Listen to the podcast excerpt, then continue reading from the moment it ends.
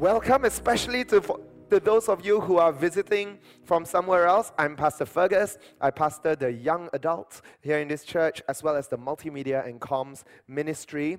Now, for the rest of the SIBKL family, man, I think I kind of almost feel I want to apologize to you guys for showing up again so soon after the last time. Man, I don't know what happened. My only explanation is there is a glitch in the matrix, right? But but I hope you're not jelak with me. You know, but actually, you know what? You know what? It's okay to be jelak with pastors as long as you're not jelak with the word of God. Amen. Amen. All right. All right, man. Today, today, actually, let's pray. Let's pray before we go even a step further. Let's pray. Lord Jesus, Father, align our hearts today, align our minds today with the mind of Christ. Father, teach us and train our hearts to be able to see wonderful things in your word, Lord. And Father, we pray that today's topic will stir up such confidence that Jesus Christ is our Savior and that in Christ is all the promises from, from, from the ancient times fulfilled and all our deepest longings met in Christ and Christ alone. In Jesus' name we pray. Amen. Amen. All right. Now, uh, today we are on genealogy of Jesus, Matthew chapter 1. And, and I've entitled today's sermon, Great expectations, right? But maybe after you found out what the topic is, it doesn't really matter what sermon title I gave it because the only great expectation you have now is an expectation to be greatly tested as you read the genealogy of Jesus, right? Don't raise your hands. How many of you guys skip the genealogy of Jesus when you read Matthew? Don't, I say, don't raise your hands. Yeah. yeah, and it's not just Matthew 1, it is also Ezra chapter 2. Huh? Have you met that? The one lagi long, you know? And then there is First Chronicles 1 through to 11. There's like epic long list of names, and there are other lists and lists of names, right? Um, why are they even there, right? What, what, what business does do we have reading lists of Jewish people's names? I'll tell you what business we have but you got to hang in there, okay? Because I'm to take 45 minutes to tell you. Are we okay? Are we okay? All right. If you can turn with me to Matthew chapter 1 and let's read together. If you have it in your own Bible, I want to encourage you to read it from your own Bible. I've got my own Bible here. And we'll try to read it from it. But if you're visiting with us or you don't have your Bible with you, then let's read it from the screen. I've made it just a little bit easier to track the names because uh, every unique name is in red. Okay, so if you want to read from here, also can. Okay, all right, are we good? Let's read it all together. But as we read, huh, read every name. Okay, and read every name like it's your akong and ama's name. Can or not? Can? Yeah? Okay? Okay, because in some ways it is lah. Okay? All right? Let's read every name from this. One, two, three. The book of the genealogy of Jesus Christ, the son of David, the son of Abraham. Abraham was the father of Isaac, and Isaac the father of Jacob, and Jacob the father of Judah and his brothers, and Judah the father of Perez and Zerah by Tamar and Perez, the father of Hezron, and Hezron, the father of Ram, and Ram, the father of Amminadab, and Amminadab, the father of Nahshon, and Nahshon, the father of Salmon, and Salmon, the father of Boaz by Rahab, and Boaz, the father of Obed by Ruth, and Obed, the father of Jesse, and Jesse, the father of David the king first chunk cleared. One, two, three. And David was the father of Solomon by the wife of Uriah, and Solomon the father of Rehoboam, and Rehoboam the father of Abijah, and Abijah the father of Asaph, and Asaph the father of Jehoshaphat, and Jehoshaphat the father of Joram, and Joram the father of Uzziah, and Uzziah the father of Jotham, and Jotham the father of Ahaz, and Ahaz the father of Hezekiah, and Hezekiah the father of Manasseh, and Manasseh the father of Amos, and Amos the father of Josiah, and Josiah the father of Jeconiah and his brothers at the time of the deportation to Babylon.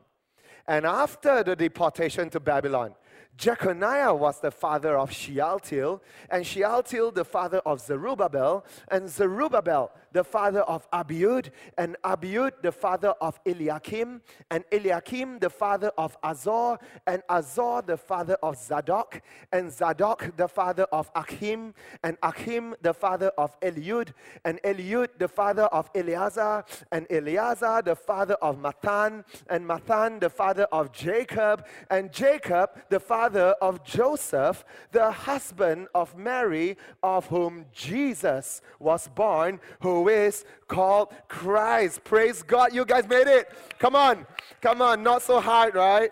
Not so bad. So, all the generations from Abraham to David were 14 generations. And from David to the deportation to Babylon, 14 generations. And from the deportation to Babylon to Christ, 14 generations. May God add his blessing to the reading of his word. Amen. Amen. You guys ready for this? Now, if you are the kind, okay, the forensic kind, and you like to count things, maybe you're a tax collector like Matthew himself was, right?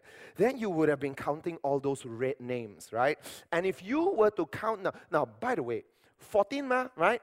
Abraham to David, 14. David to deportation in Babylon, 14. Babylon to Jesus, 14. So 14 times 3 is 42 right? And so if you were the, the mathematical kind and you're counting off all those red, num- red names, you would have realized something is going on here.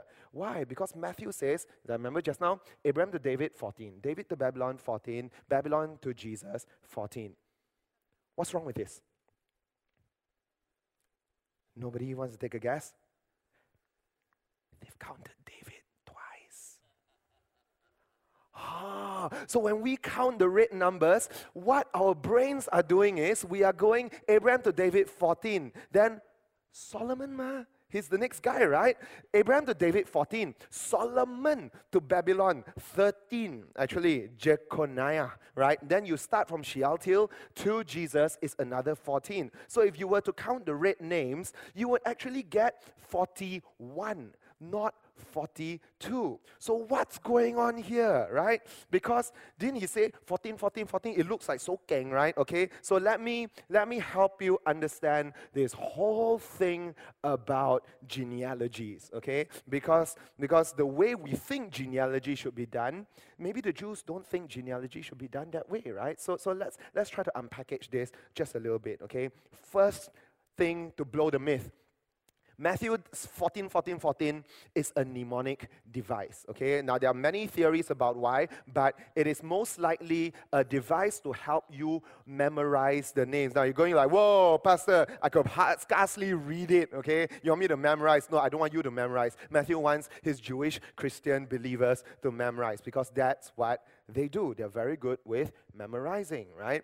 But but so it is not there to bluff wow us. Okay, you know what bluff wow us means? It means that to, to, to pura-pura make it seem like, wow, so ngam ah. God 14, 14, 14, so keng ah, this God. Wow. And then padahal, actually, if you count, it is 14, 13, 14. And then Matthew is thinking, I hope they don't count. You know, so it, it sounds so kajang that our God is so ngam ngam one, you know. No, he's not there to bluff wow you. That 14, 14, 14 is there to help you remember the genealogy. Why? Because genealogies are important, especially to the Hebrew people. Okay? So that's the first one. The second one is this, right? Um, that they actually drop names. Okay? So they actually drop names from the genealogy so that um, uh, D might be the son of A, but they drop B and C.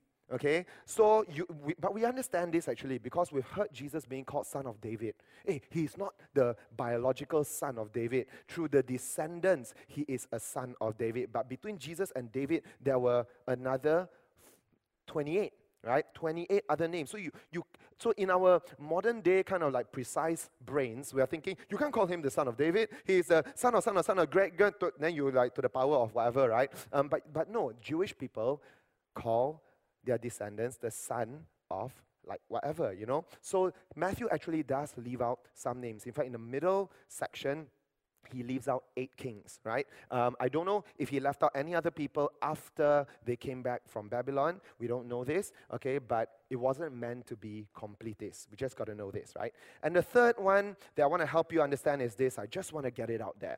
There is another genealogy of Jesus, it is in the Gospel of Luke. And the Gospel of Luke and Matthew's genealogies are not identical. But we should be okay with this because we know they can drop names, so it will not be identical. Secondly, Luke's genealogy goes um, through a slightly different jalan, and then it meets together on David, and then they both go back to Abraham, and Luke's genealogy goes beyond Abraham, um, all the way to Adam and to God. And Luke actually tells it backwards. So he doesn't start with God Adam, uh, uh, um, and so on. He goes from he goes from Jesus backwards until Son of Adam, Son of God, right? So that's the difference. Okay, I just want to put it out there. If you want to study Luke's and compare the two, um, uh, you can. Um, there are a lot of commentaries out there, but not for today's sermon. Today we're on Matthew's genealogy, right? Now now, um, when I go through this whole genealogy thing, by the way, I want to share with you guys this. You guys really have to go and catch Yan's sermon. Okay, Yan's sermon was amazing. It's so controlled, so measured, and he builds his whole uh, sermon on the genealogy out of the covenant that God gave to his people. And he's doing a bunch of things that I won't be doing today because we'll be covering slightly different ground. There's just so much ground to cover. So you saw just now by Tamar, by Ruth, right? By Rahab, right? Um, and by the wife of Uriah. The, there are women in this thing is covered by Wayan go listen to it, right? You saw just now Jeconiah, right? Um, uh, he, I, I, I, said to you, Jeconiah, you'll see him again. Um, there is there's this bit of drama surrounding Jeconiah um, being cursed uh, um, so that his throne will not continue, okay? And there's a, there, there is a restoration to that. Check Wayan sermon out for that part of it as well. I won't be covering that. Um, so, what will I be covering? Well, loosely speaking, in these three points. But I want us all to read together so that we can digest our lunch and, and have some energy at the same time. Are we good? Are we good? Okay. At the count of three, let's read it all three together. One, two, three. Jesus is the rightful Messiah. Jesus is the unlikely Messiah. Jesus is the greater than Messiah. Jesus is the rightful Messiah. Jesus is the unlikely Messiah, and Jesus is the greater than Messiah. What do these things mean? Well, let's start with the first one and we see where it goes, right? So, Jesus is the Messiah. He is the promise. And to Jew- Jewish people, they were waiting for that promise, right? And, and so he is the fulfillment of that promise. But how does Matthew present it to the people? Now you have to understand this. For us Malaysians, genealogies don't mean a lot right? We don't really understand why it's such a big deal, but to the Jewish people, it is a big deal. A genealogy tells you who you are. And if you don't know who you are, how can I trust you? How can I know where you came from? I don't know your father, I don't know your grandfather, I don't know what you what stock you come from. For Jewish people, that is big deal. Okay? So so the genealogy also tells you not just who you are, but what kind of destiny you have. So that's why it is very important. Now, last week at our overview, Pastor Chu and Pastor Isaac shared about how Matthew though it's not the earliest written gospel, is positioned as the first gospel to bring you into the New Testament. Why? Because it transits Jewish Old Testament into Jew, Gentile, global New Testament. That the gospel is going to go out to the whole world, right? And the transition is the gospel of Matthew. Now, genealogy, Matthew 1 is doing a micro version of that transition. So, what you have is the whole of the Old Testament narrative, and then in chapter 1, it is transiting you by summarizing all the key names of the genealogy of Jesus. So at one glance, in one chapter, it's like you see the whole Old Testament. And from there, it transits Old Testament into Matthew 2. And then from there, it sets you up for the rest of the Gospel of Matthew. So if you have to picture it, Matthew's genealogy is doing what's on the screen there. Okay? Now, remember I said, for us Malaysians, genealogies don't really mean a lot of things. It looks a bit like this. Ah, just a bunch of names. Just a bunch of names. Now, I know it's not, for some of you, you're like, hey, it's not just. I know this guy. Abraham, ah, I know the guy, I know the guy, you know. Um, Jacob, oh, wasn't that the, the, the, the, scoundrel who stole his brother's blessing? Yeah, yeah, yeah. Yeah, who, ah, don't know, don't know, don't know. Oh, Boaz. Oh, I thought I've heard of Boaz before, right? Uh, um, um, so he's in Old Testament somewhere, somewhere, you know, he married some girl. Yeah. Oh, David, oh, I know David. Solomon, oh, I know Solomon. Don't know, don't know, don't know, don't know. Yeah, yeah, yeah. I know like three names there, right? Uh, yay, praise God, right? For us, when we see a genealogy, that's what happens. But for the Jew, when they see a, a, a, a, genealogy, they see this. They see a story. They see people. They see a journey of a people, right? They see the patriarchs. There they are Father Abraham, and then Isaac and Jacob, the foundational uh, um, people of their faith, right? And then I've colored Judah together with them, though he's strictly not a, a, a patriarch. So important to the line of Jesus, right? And then after that, remember the story how, um, how Jacob had a favorite son, and through that favoritism, they sold that, that favorite son. His name is Joseph. They sell him to slavery. He ends up being a big shot in Egypt, and then famine hits. And then the whole family, Jacob, Judah, and all their brothers, all end up in Egypt to buy food. And over time, they don't just buy food, they end up getting land. They get resettled into Egypt at a place called Goshen. And then for 400 years, you have this family line Perez, Hezron, Ram, Amminadab, Nahshon. Actually, before I did this, I was thinking, I wonder who is the guy in this genealogy who crossed the Red Sea. You guys get curious about these things? I got super curious. I was thinking, I wonder who crossed the Red Sea when it parted. As it turns out, it is Nahshon. Nahshon means nothing, but now it means something. He's the guy who crossed the sea, right? So, and then what do they do? They cross over. There is the, the, the Joshua time of conquest, and then there is the time of judges, Boaz, yeah, in, in, during the time of the judges, Obed, Jesse, and then the kingly line and, and this genealogy intersect. And they intersect at David. And from then on, you've got David and Solomon, the united kingdom of Israel. And then after that, after Solomon, then the kingdom splits.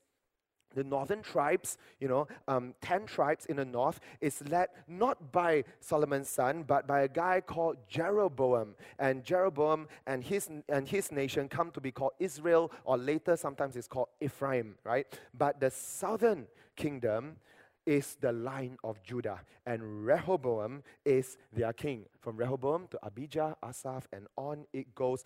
So all those kings, 14 of them, some good, most bad. Even the good ones have a checkered ending. Okay, many of them have a checkered. So good, good, good, good, good until just before they die. Oh, yo, kantoi, you know, quite a few of them, right? So you have all that until the worst of the worst. Israel is at their pits during the time of Jeconiah, and they get brought out in, of Israel into captivity in Babylon. Jeconiah, Shealtiel, Zerubbabel. You will see Zerubbabel in Ezra chapter 2. He is part of the initial party sent back home by King Cyrus of Babylon um, to, to build the altar of God back in Jerusalem. And then official records end and what do you have?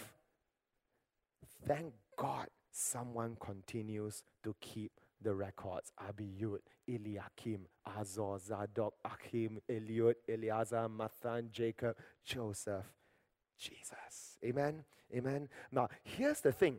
This part is called the 400 years of silence. Now, I tell you all something, uh, okay? But y'all don't go and test it on our pastors. If you were to ask one of our pastors, Pastor, Pastor, what happens between, what happened between the Old Testament and the New Testament? Do y'all know? what happened between the Old and New Testament? You're likely to hear one of our pastors say this Oh, that was the 400 years of silence. But I tell you, that's actually our way of saying we don't know what happened in the 400 years, right? Um, so either we tell you 400 years of silence or you get 400 seconds of silence, right? But but no I just, we do know what happens in those 400 years. In fact, in June, we are going to launch a new class through our Christian education called Old Testament Survey. And in Old Testament Survey, you will get a scan through the Old Testament in five mornings taught by the same people who teach church history. So you get a scan of the five, uh, five uh, uh, in five classes, and the fifth one is going to be my favorite. It is on the intertestamental period, that, that, in, that crucial 400 years that sets it up for the Messiah coming. Okay, so, so today is a little bit of a preview of that. Make sure you sign up for OT survey in June. Okay, we good? We good? All right, so what's happening here when I said just now that genealogy um, anchors you to the reality of who you are, your destiny, and your identity? I really want to show you what Matthew is trying to do. He's trying to anchor the identity of Jesus into three people. Three people. These are the three people Abraham, Judah, and David. Now, before we, we go into that, just want to ask more questions. Why? Huh? Why must he anchor uh, uh, Jesus into, into some of these people? Well, can I share with you that, that is what, what's wrong with Jesus' identity? Why did people not know who he was? Actually, his, his, uh, his credibility was a problem. I mean, the simple fact that Jesus was conceived at a time where his parents were not even married cast a doubt over his life, all of his life. I mean, we see this in John chapter 8. In John chapter 8, Jesus is in the temple. He says, I am the light of the world. Anyone who walks in me will no longer walk in darkness, but will have the light of life. And normally, when Jesus says, and I am, he gets a bit more space and time to unpack it. Not, I am the light of the world. The Pharisees immediately jump in on him and deconstruct him and ask him, Why? How can you say these kind of things? What gives you the right to say these kind of things? And then they start, uh, this little argument ensues. And then, the, and at, at the kind of like the hottest point of the argument, the Pharisees say, Hey, Abraham is our father. And then Jesus says to them, Hey, if Abraham was your father, you would be doing the works that Abraham did. But clearly, you are not Abraham's children. You are doing the works of your father. Then the Pharisees say, Well, we weren't born of sexual immorality. Whoa. What slur is that? Where did that slur come from? Right? We weren't born of sexual immorality. Surely it is because Jesus was conceived before his parents were married. And so they're trying, they're, they're trying to cut, they're trying to throw shade on Jesus and, and, and his, his upbringing, the morality of his family, and whether this guy is legit or not. That's what's going on. I mean, we, we, we all remember the, the story when, when people were asking whether, hey, this Jesus is the real deal or not, and then someone said, hey, what good ever came out from, from Nazareth, right? You know why? Because in the scriptures, Messiah comes from Bethlehem. So they're saying like, oh, is Nazarene only? From Nazareth only? What? You know, what good ever came out from Nazareth? You know, you want you want Messiah? Show me someone who comes from Bethlehem. What does Matthew do? Bang! Chapter 2, right at the start, Jesus anchored back to Bethlehem. But I'm getting ahead of myself. That's chapter 2, right?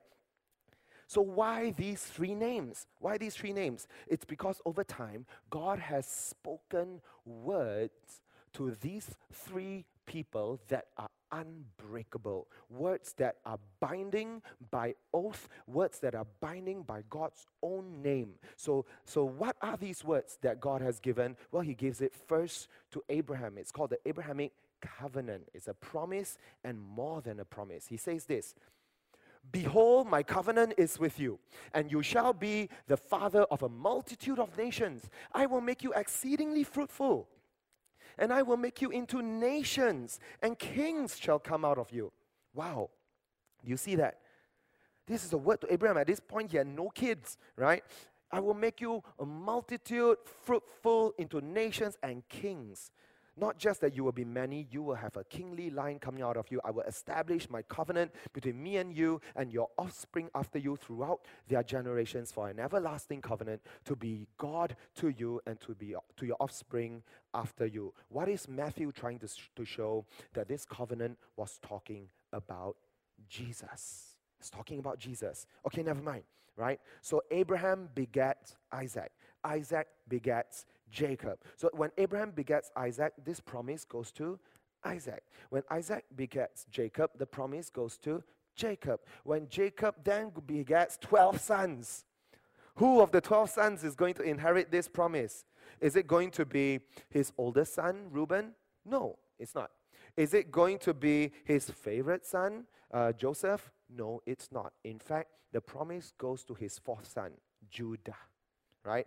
And how do we know this? Because when Jacob was old and gray and dying, he called his 12 sons together and he gives them a blessing each, right? And actually, some of his blessings very weird one. Like he blesses Benjamin by saying, "You shall be a ravenous wolf," you know. Um, and then he blesses um, by saying, uh, "You're gonna be a, a, stubborn donkey" or something like that, right? Um, so I was like, "That's not a blessing, man. I'll be so sad if my father blessed me to be a to be a donkey, right?"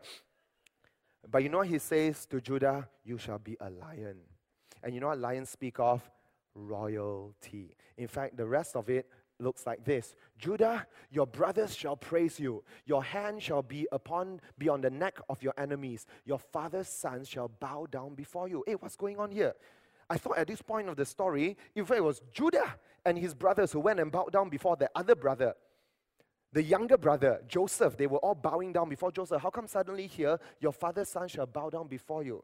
Will they bow down before Judah? Yes, not yet. His son, son, son, son, son. They will bow down before Jesus. This is about Jesus. How do we know? The scepter shall not depart from Judah right? Scepter speaks of royalty, nor the ruler's staff from between his feet until tribute comes to him, and to him shall be the obedience of all the peoples. And I'll show you 11. He has washed his garments in wine and his vesture in the blood of grapes. If you turn to Revelation 7, verse 14, it will say that the multitude washed their garments in the blood of the Lamb and it came out white. This blessing is about Jesus. And Matthew is helping us see that, right? And so after Judah, da da down, you get the covenant to David, right? And the David covenant, the Davidic covenant looks like this: When your days are fulfilled and you lie down with your fathers, I will raise up your offspring after you, who shall come from your body, and I will establish his kingdom, right?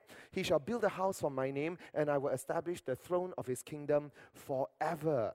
So this is not just about David's immediate son, Solomon, or then his grandson, Rehoboam, but it is about Jesus. And Matthew wants us to see this. Matthew wants us to see this. Why? Because if Matthew can show in the first chapter that that Jesus' claim to being the Messiah is anchored upon the promises, the unbreakable, binding, bound by oath to his own name, right? Um, promises, then he has established the first step. If he can't even establish that that the genealogy anchors Jesus to this, the rest of Matthew will have no credence at all. So this is important. Now I want to say something about genealogies. You and I, we're not persuaded by genealogies. Right? I mean, for me, what would persuade me? Romans chapter 8 would persuade me. If someone came up to me and said, Fergus, God is for you, He's not against you. You know, you are more than a conqueror through Christ who love you. Nothing shall separate you from the love of God. I'm like, oh, Pastor, I'm in. I'm all in. Show me where to go, right? Uh, um, um, and that's what would persuade me. But a Jew needs to be persuaded by genealogy. Here's what I'm trying to say. Though we may be persuaded by different things, it doesn't mean that we don't share the same core questions deep inside. And our core questions that you and I share with the Jewish readers of Matthew is this Is Jesus the real deal or not? Is Jesus the real deal or not? Can I say this? I didn't grow up Christian. I grew up in a mixture of Buddhism, a little bit of Taoism, and Hinduism. Some of you are thinking, well, how come this guy got Hindu? Yes, uh, uh, when I was a kid, my parents got into the Sai Baba movement, and I, and I, and I did I think I, at night um, on Fridays, I didn't go to Sunday school like your kids and mine, right? Uh, I went to this class called Balvikas, and there I learned the Hindu mantras, I learned the Hindu epics, where our coloring sheets were all the Hindu gods, you know. So, so I got into all that stuff, and then, and then when I grew older, I started to read other things, right? I started to explore. I, I, I, I read up on Islam, so I knew what, what, what was out there. I, I started to explore the philosophers, and then I read Freud, and then I dipped into, into Nietzsche and then I dipped into, into Darwin, then I dipped into everything. I dipped into everything, lah, you know. And, and, and can I say this? Can I say this? After dipping into everything under the sun, Jesus has always been the most persuasive of them all. When I look at every single would be guru, would be leader, would be speaker of truth, Jesus until today remains rock solid in the way he interprets reality, interprets life, and everything is so logical. It so makes sense, right? So for me, Jesus is the rightful Messiah. It's very plain, it's very obvious. Jesus is the rightful Messiah. But if you are on that journey, and you are seeking and you are asking questions because you're not sure if Jesus Christ is legit, I want to encourage you to keep on exposing yourself to this word, exposing yourself to, to the worship of Him. And, and, and can I say this? I am so confident that over time, He will persuade you with the reality of who He is. Amen? Amen? So I want to encourage you keep on searching. But Jesus is the rightful Messiah. The problem is that he is also a most unlikely Messiah. The most, the, the most I did not expect Messiah to be like this Messiah, right? Now, when I was in Form 1, I read this book, Great Expectations by Charles Dickens. How many of you you have read Great Expectations? Wow, not bad, quite, quite well read. We got like 2%, right? No, I'm kidding. Actually, it's not bad. I expected zero, right? Um, so I read this book, and, um, and, and I'm going to oversimplify it for the sake of time, right? It's about this little street kid called Pip. Okay, Pip is this boy, and very early in the narrative, he bumps into his an encounter with a really gruff man, kind of roughs him up a bit, and then he and this guy is a convict, right? He is a convict, a, a bad guy, lah. Um, so uh, Pip moves on in life, and then he meets other people. Life goes on, and then over time, he starts receiving um, uh, kind of like a he, he kind of like has a venture capitalist in his life, right? Someone who's pouring, um, investing into him. It's called a benefactor benefactor. And his benefactor is investing into Pip so that one day Pip can not be a street kid, but become a good, proper gentleman, a proper English gentleman. And so it tracks his journey, and, and along the way, um, uh, you can see that he's, he's wondering who is this benefactor of his because it is a, it, because it is a, it is a secret, it's a mystery benefactor who's sowing into his life. And he has this idea about who it might be and, he's, and all that, but he never really knows until the end or near the end when Pip discovers that, that this benefactor whom he always thought would be cultured, would be wealthy, would be, would be a gentleman or a lady of high standing, he discovers it was that rough and gruff convict from the start. So all his ideas, all his, if, if I was Pip, I would be thinking, oh my gosh, I, I might not even know how to accept the reality that this idea of, of, of my benefactor that, that I've, been, I've been so blessed by, which I've inflated to this idea that this is the kind of person that it will be, it suddenly cra- crashed. And I realized that it's, is this person of low repute? Is this person of low standing, low status, and all that, right? Can I say this? Jewish people expecting the Messiah was exactly like that. Exactly like that. They had this idea of what Messiah is going to be like, right? And it's not poorly founded. They are people of the book. So, so through scripture, they come to know that Messiah is going to look like this. He's going to be Jewish.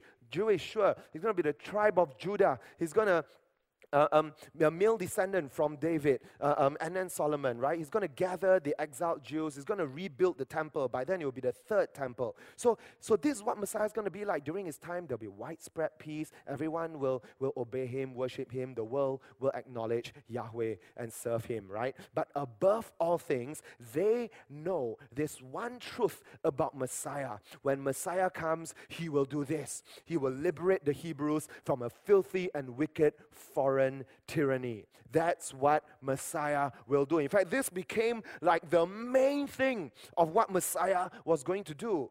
But you can't fault them. That has been their story. Think about Moses, who liberated them out of the tyranny of Egypt. And think about, think about David, who liberated them out of so many wars with the Philistines. And think about, think about Daniel, who resisted in holiness against the tyranny of Babylon, right? And then, and then after that, okay, they go back lah, they go back home. But it doesn't end there. They go back, they, they, they, they, rebuild the altar, they start up their nation, but before you know it, they are conquered by all these other neighboring uh, uh, um, kingdoms, and it reaches a point that they are under the thumb of the Seleucid Empire. And then this man comes up. His name is Judah Maccabeus, right? 167 BC. Judah Maccabeus starts a revolt by the way, this so this is what's happening in between the Old and New Testament. Okay, yeah. So he starts a revolt, and then they actually win. They actually drive out the Seleucid Empire, and then they start like he starts a kingdom. And there is actually a line of Maccabean kings, right, um, um, for a short period of time. And, and so, even though he's not from the family line of David, the people around him are watching and thinking, okay, so we know maybe he's not the Messiah, but when Messiah comes, he will be like this. He will be, he will drive out this foreign wicked devil, you know. And then, and then, uh, just at the turn of the century, you've got Herod the Great. This is the same Herod whom, in the start of the Gospels, is hunting Jesus, the baby Jesus, down and killing all the little boys. This is him. What is his claim to fame, right? He was working with the Roman Empire, but he had actually become installed as the king. He was the one who took over um, the Maccabean kings, right? And so people started to see him as king of the Jews. And somehow he rebuilt the temple. Wow, rebuilding the temple. This is like one of the criteria for being Messiah. Is if Messiah comes, surely he will look like Herod the Great. And then who comes? Jesus? Who is this Jesus? What is his deal, right? We see it in Matthew chapter 1, right? This t- today's uh, chap- passage where it says of Mary, she will bear a son, and you shall call his name Jesus, for he will save his people from their sins, not from the tyranny of Rome, from the tyranny of sin. Now, the people expecting a Messiah were, were, were, hoping that Messiah will come as drive out the foreign devils, establish temple worship, establish the original Jewish worship, and then out of all of that kind of culture, that somehow their hearts will be drawn back to God. But God was saying, No, my Messiah will not work from the outside in, my Messiah will work from the inside out. My Messiah will come and he will defeat the tyranny of sin and slavery slavery to the flesh in our lives. He will do that first. And then from that, He will transform the world around you until you see His kingdom come from inside out and spread throughout all the world. That's how Messiah is going to work. But for centuries, the Jews have been waiting and expecting a Messiah who will change, change society first. After change society, change laws, then change government, then change all these things, and then slowly, slowly, slowly work its way into your heart. And God was saying, No, I'm sending you Jesus. He's going to be the Messiah. No, but he doesn't look like Messiah. He's not grand. He's not going to be grand. He's not interested in engaging Rome. No, he's not interested in He wants to engage your heart. He doesn't want to engage Rome, right? He's, he doesn't have a rebellion. No, he's not going to have a rebellion. He is fully obedient to me, right? And on it goes. The people expected Messiah to look like something and they didn't get that something. So they rejected that Messiah. Until today, they still reject that Messiah because they are still waiting for a Messiah to come and change government first, then change laws, then change society, then change the heart. But that is not who the Messiah is, friends. You and I, we don't have that problem because we're not waiting, we've not been waiting for a Messiah. But we have this same core problem underneath it all. That you may have been waiting for a God to act in a certain way, but your great expectation of Him came crashing down. You may have had this idea that God, you will heal me in this way. You will fix my financial problem in this way. God, surely you will come through for my family in this way. That we all have this idea about how God is going to love us.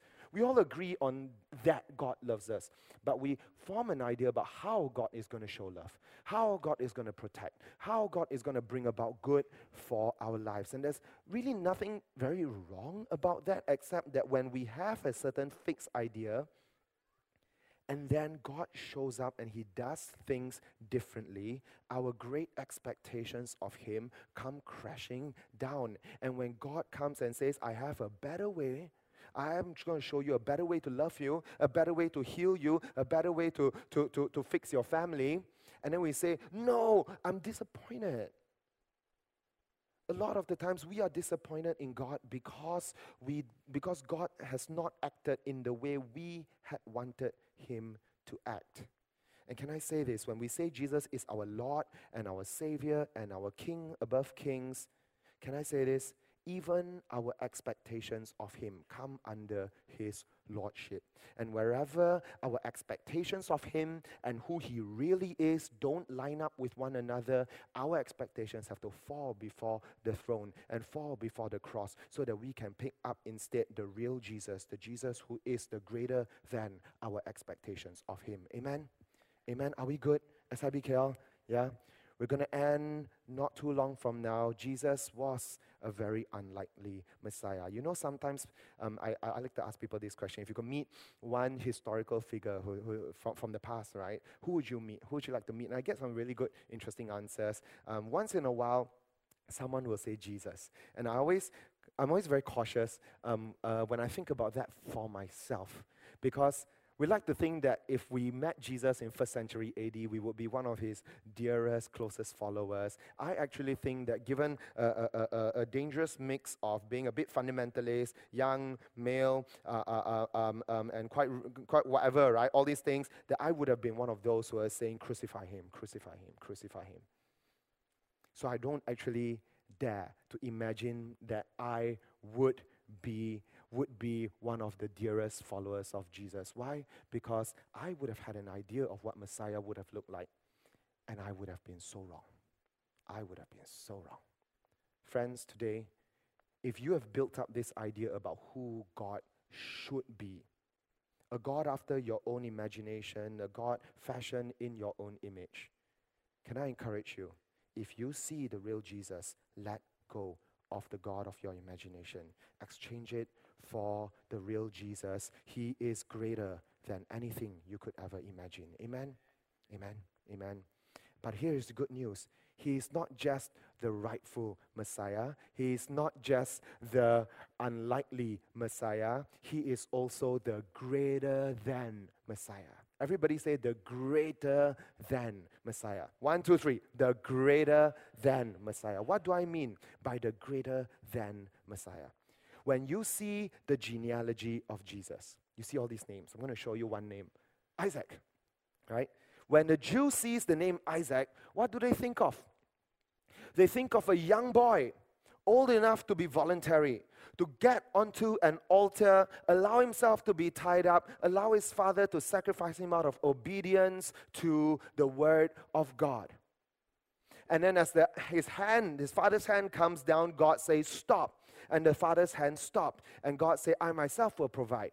1,500 years later, Jesus, the Son, in full obedience, voluntarily picks up the cross as a sacrifice, willingly goes, and this time the Father's hand comes down all the way and he dies on the cross. Now, Isaac helps us to see Jesus, not the other way around, right? Normally we say that, oh, your son looks like you right? But this one is the, you look like your son. Your grandfather looks like your son. Everybody looks like your son. Why? Because the son is the one that all of these guys have been hinting at. So Isaac hints at Jesus. He helps you to see what a voluntary sacrifice, sacrifice looks like.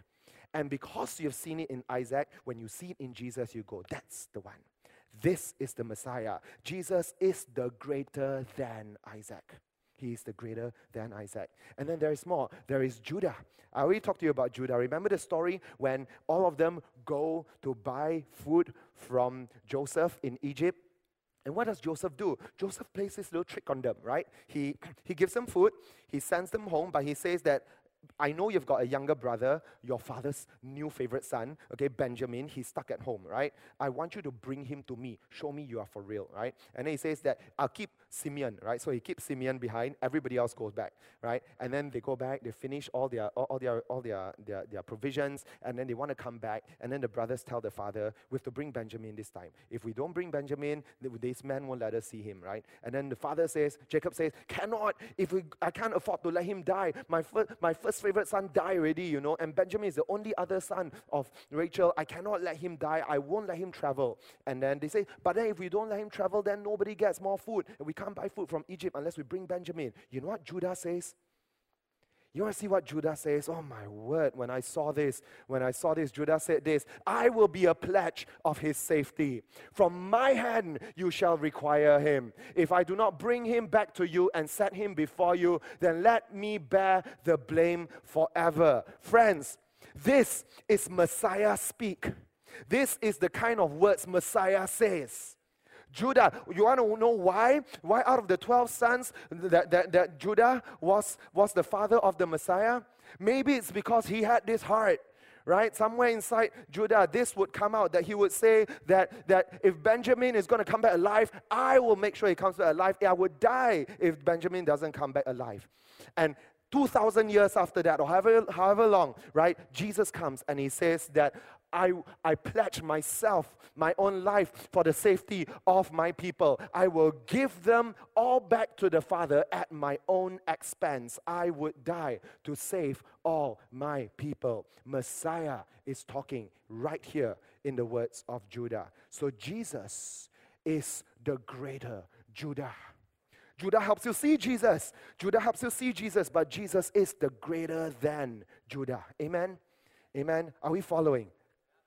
And then you go on, right? There's Boaz. Boaz, who is Boaz? He marries Ruth, widowed, often, so to speak, you know, and, and lost. She's a foreigner, but Boaz marries her, re- kinsman redeemer, marries her and gives her shelter and gives her a life again, right? What does Boaz do? Boaz helps us see Jesus redeeming every single one of us who are widowed and orphaned and left to die a foreign person dying in the middle of nowhere. What does he do? Jesus is the greater than Boaz. And then you've got David. Man, there are so many stories about David. You could scarcely start, right? But let me just pick the easiest, most, most obvious one. David kills Goliath, right? This small guy slays a giant. And, and I believe that, that in many ways, that David was not standing there representing you and I. You and I would have been the cowardice fella hiding in the camp saying that I don't dare to engage. I don't dare to engage. If I engage, I will die. If I engage, I will die. And then David comes and he says, Who is this uncircumcised Philistine? He goes there in one blow, kills the enemy, the giant, right? X number of years later, it is Jesus facing the biggest giant of them all sin and death. And with one blow on the cross, kills sin, kills death, defeats Satan on the cross. David helps us to see the victory of those who trust in the Lord. But Jesus is the greater than David. Amen. Amen. And then we see Solomon, Solomon in all his splendor, in all his wealth, in all his beauty, in all his wisdom, right? Helps us to see that Jesus is even more, has even more splendor, is even more infinitely wise and glorious and glorious, right? Solomon helps us see Jesus, but Jesus is the greater than Solomon. Now, with I told you just now, some of most of the kings were bad. After the bad, really bad kings, when there is a good king, they will cleanse the temple. They will go into the temple and take out all the idols, all the filthy things, and then dedicate the place to God again. It happened with Asa, it happened with Hezekiah, it happened with Josiah, right? And, and so what do they do? They cleanse the temple. They help us see Jesus. What did Jesus do? He cleansed the temple. We saw him flip the tables, right? And he didn't just do it in first century AD. Until today, he's still entering the, the temples of our hearts. And where he sees defilement, where he sees filth, he continues to flip those tables upside down and drive out all of that impurity from us so that we can have a temple worthy of the name of Jesus. Amen. Jesus is the greater than Asa, the greater than Hezekiah, the greater than Josiah. And just as the kingdom was at its worst, right, a captivity in Babylon, and, and, and Zerubbabel is going to be the new person sent back uh, um, to restart the kingdom. And then God does this through Jeremiah, says to Zerubbabel that I'm going to restart this whole thing with you. I will make you like a signet ring, that you would be like a king again, right? And then now we see Jesus is like the greater than Zerubbabel, restarting life for all of us and bringing us to be heirs with the King of Kings, co heirs with Jesus, our King. Amen. Amen. So, friends, I want to encourage you Jesus is the greater than everything. If you're fighting with, with, with, with uncertainty about, about wealth, status, and you're anxious, I want you to know Jesus is the greater than wealth and status. If you are struggling with relationship, I want you to know that Jesus is the greater than relationship. If you if you are unsure because you've got all these other worldviews in your head and you've been reading stuff and you're not sure about all these things, can I say this? I shared with you just now. Jesus was the greater than Freud, the greater than Darwin, the greater than, than, than Nietzsche, the greater than, than Hinduism, the greater than Buddhism. He was the greater than everything, everything everything. I can't, I can't stop talking about how Jesus is the greater than Messiah. He is, has always been, and will always be the greater than Messiah. And I love this Jesus. Man, I love this Jesus. He is my Savior. He really is my Savior. Now, I want to bring, remind you about one thing, and with this, we will close. We will close, right? Remember just now I talked to you about, about how they expected a Messiah to look like something and their hopes were dashed. And maybe somewhere in the course of our lives, we expected God to behave some way, and our hopes were dashed. And I want to encourage you this Jesus is the greater than the God of our imagination. Jesus is the greater than the God whom we fashioned when we had nothing else to, to, to, to cling on to. We imagined he would be like that. Jesus is greater than that. And if you're fighting with disappointment in your life, disappointment with God, disappointment with, with how you thought He would act, but He didn't act that way, and you've got hurt, you've got doubts about Him, I want you to know this that Jesus is good. Completely good. Complete, so good is He. There is not one drop of evil in Him. And, and I want to encourage you, trust in Him. Trust in Him. And you know what? You know what? The genealogy is here at the start of Matthew so that you can trust in Him. Uh, maybe you and I don't need a genealogy to start trusting in Him. Maybe the Jewish readers needed it. And if you don't learn to trust Him through Matthew chapter 1, guess what? When you step into Matthew chapter 2, chapter 2 will be teaching you to trust in Him. And if that doesn't do the job, then chapter 3 will teach you to trust in Him. And if not, then chapter 4, the temptation in the desert, will teach you to trust in Him. And if that doesn't do the job, then chapter 5 will teach you to trust in Him. And then 6 and 7 will teach you to trust in Him. All the way through till Matthew chapter 28, it will be a journey of seeing that this Messiah is the real Messiah, the one whom you've been waiting for. You imagine he would be something else, but he is looking like this. This is the Messiah who's come for you. Father, out of your out of your infinite mercies, your grace which knows no bounds. Father, we pray, Lord God, that you will come And you will sweep through this place.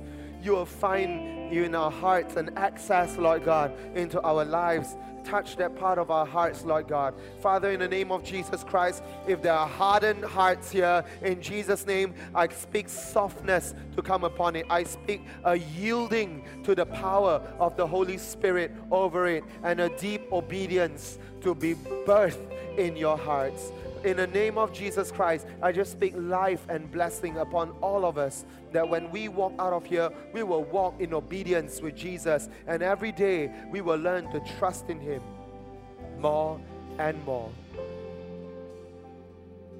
Oh, Father, bless us all, Father God, even as ministry continues at the front. May the Lord bless you and keep you. May the Lord make his face to shine upon you and be gracious to you. May the Lord turn his countenance towards you, towards you, and give you shalom, give you peace. And all of God's people say, Amen. Amen. Amen. Let's praise God. Let's praise God. Come on, church. Let's praise God. He's so good.